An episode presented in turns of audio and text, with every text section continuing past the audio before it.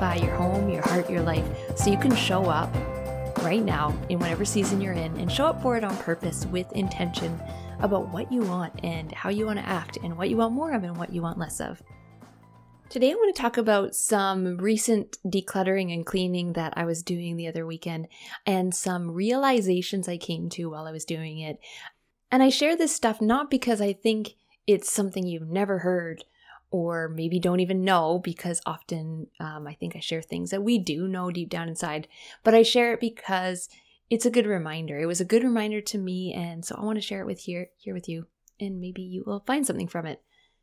So spring is here. Spring is here in Canada, and I don't know about you, but I've noticed as my kids are getting older and we're like in this family home that when spring comes along, I kind of lose my blinders. I got blinders on either side of my head of all of the areas of my home that have built up with grime and clutter over the winter months.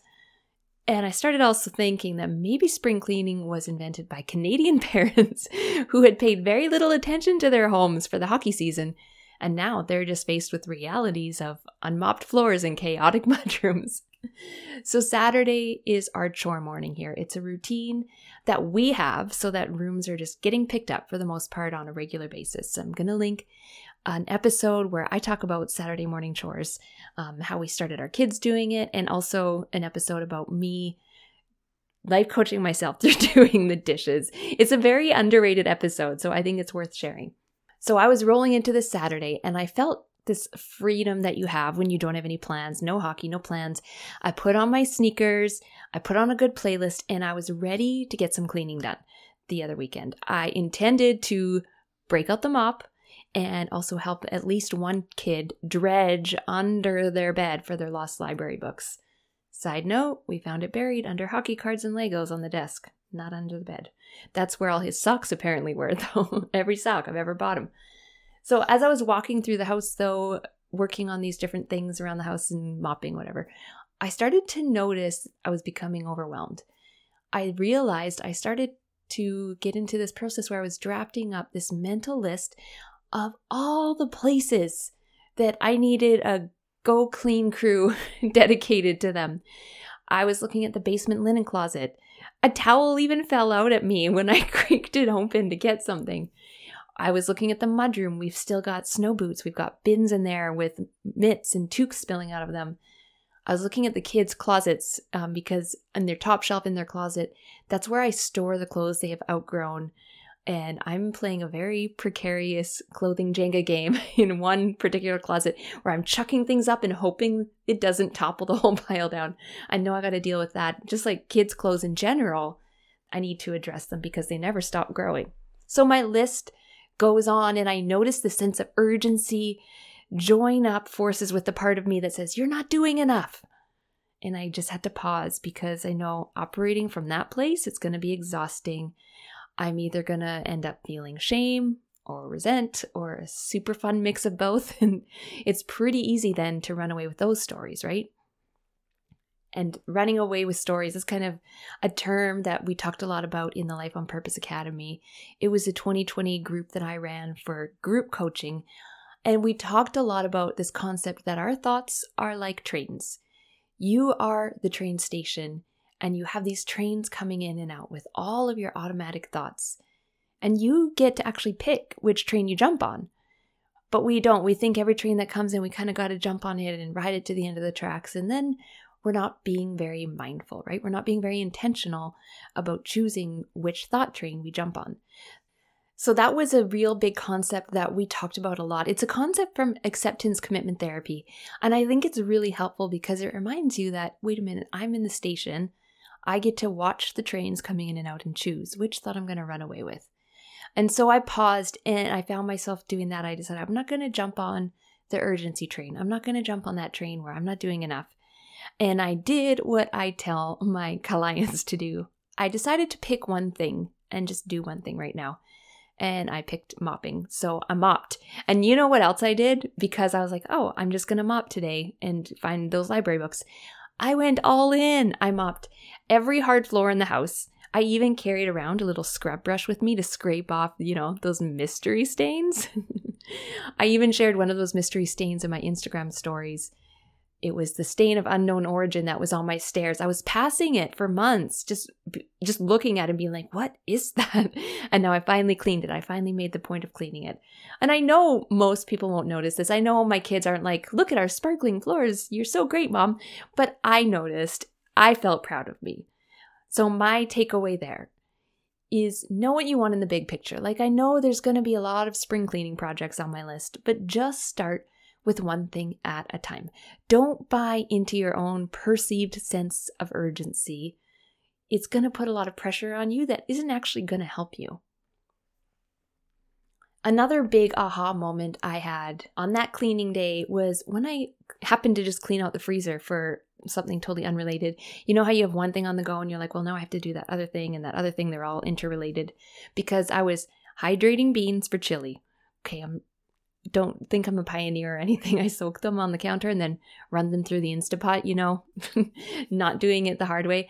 But I decided to hydrate a big batch. I'm going to put some in the freezer for later. And once I said to myself, I'm going to put them in the freezer for later, I instantly felt some dread inside because I know what my freezer looks like right now. And it is smashed full of bags, frozen bananas, stumps of gluten free bread, ice packs and half bags of just random things.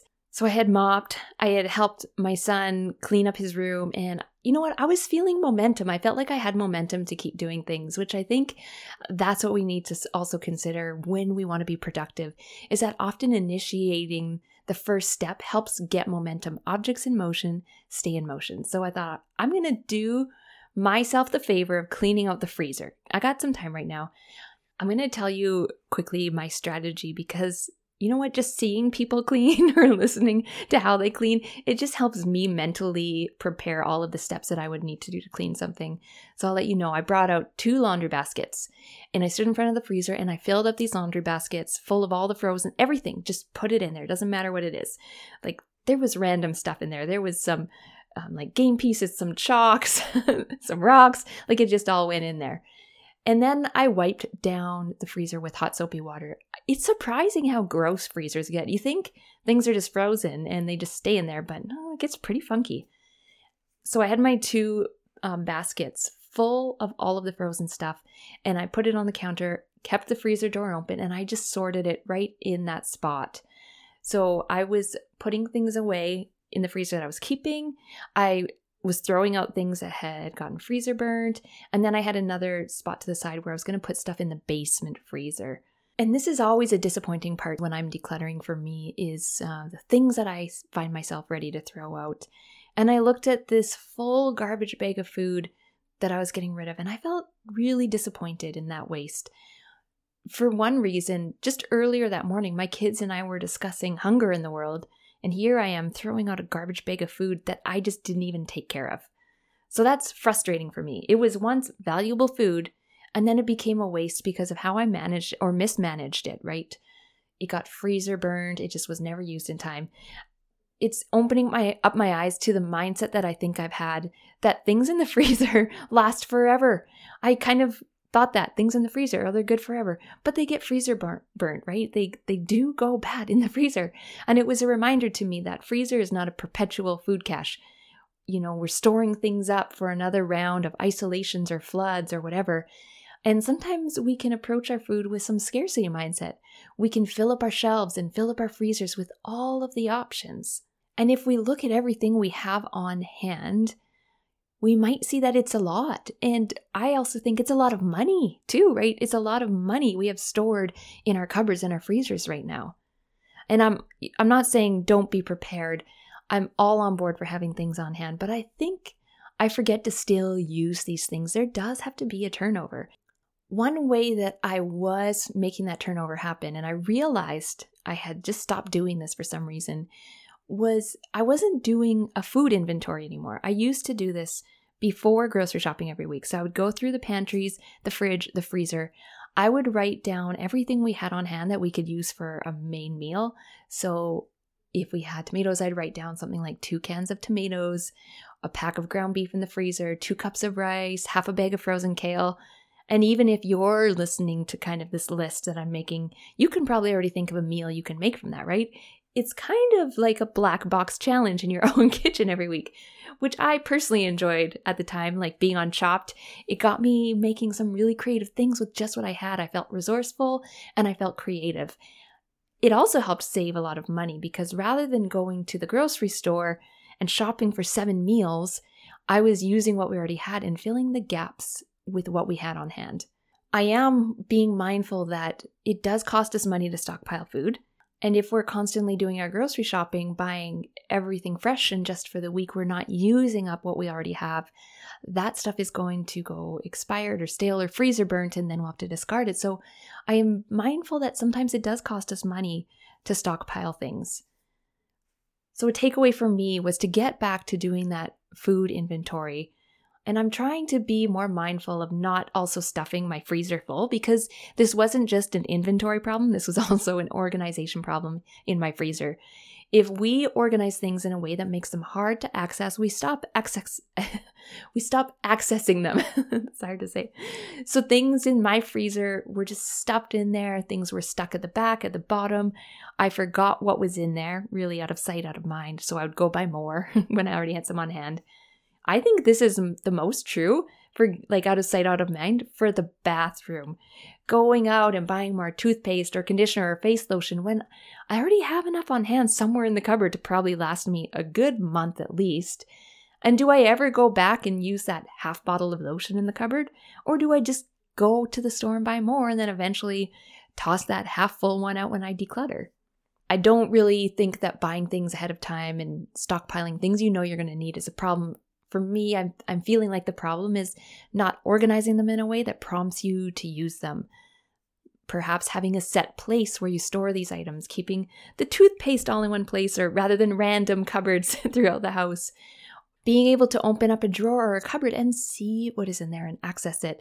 And I'm not sharing this because I do it so well. I'm sharing this because I know the struggle of it. And I know that when we aren't organizing our things to make them accessible and visible, then we aren't able to use them.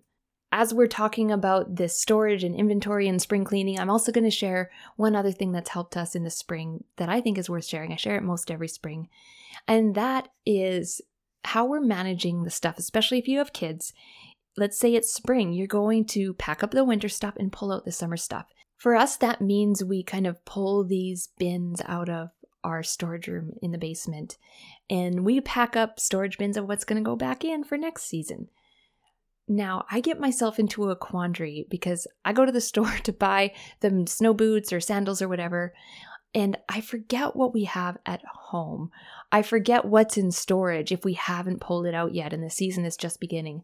So, what I have found helpful is when we put things back in the storage room, we do two things. The first is we try everything on or just ask the kid, does this still fit you? Are we getting rid of it and putting that aside? And then what does still fit or what will fit next year? I need to write in my phone in the Notes app what's in storage, who does it fit, and what is it. So I know that next season I'm not going to go buy everyone all new stuff when we've got stuff in storage. Just because I am not able to organize it and see it, visually see it without rummaging through everything, doesn't mean that I can't still use the benefit of inventory.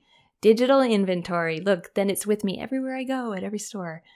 All right, friends, I know that sharing these kinds of things, sometimes I feel a little bit silly. I feel vulnerable because I feel like sometimes I'm sharing things that an adult should just know and I should have this figured out already. So it's one thing to talk about it, let alone make a podcast episode about it. But here's what I'm reminding myself if this is true for me, if I needed these reminders at 39 again, then maybe it's probably true for at least one more person. And if this episode has helped one person, this episode is for you, my friend. Enjoy.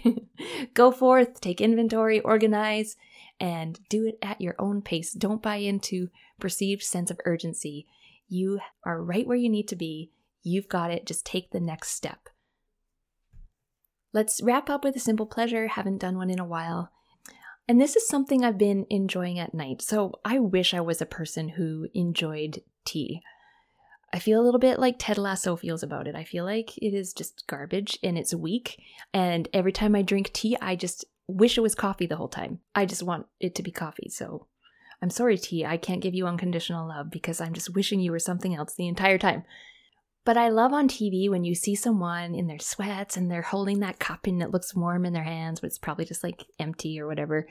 And they're drinking their tea and they're all cozy. And I'm just like, oh, I want to be a person who likes tea, but I don't like tea. So maybe I just want to be a person who enjoys that sentiment at the end of the night of getting cozy with something. And I find it really helpful for me to think outside the box beyond alcohol because I don't want that to become my nightly habit. That's a trap I fell into a few years back and something I've worked my way out of. And so I'm being really mindful of bringing in different things into the end of my night that still give me that sense of ritual and reward.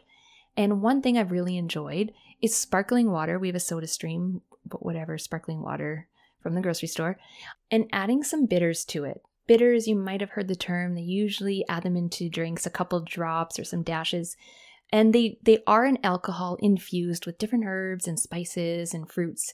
And it's really condensed. It's considered an, an, herbal alcoholic preparation but they are quite condensed and dark and you just need a couple drops to flavor change the flavor of something. So i really enjoy I have a peach bitters and a regular bitters and i really enjoy putting that in my sparkling water. I'm going to link in the show notes the types of bitters i have because there's so many different options you can get. And if you are someone who likes things a bit sweeter add a bit of juice try some different combinations. It's a simple pleasure that I've been enjoying. Maybe you'll enjoy it too. All right, friends, have a great week.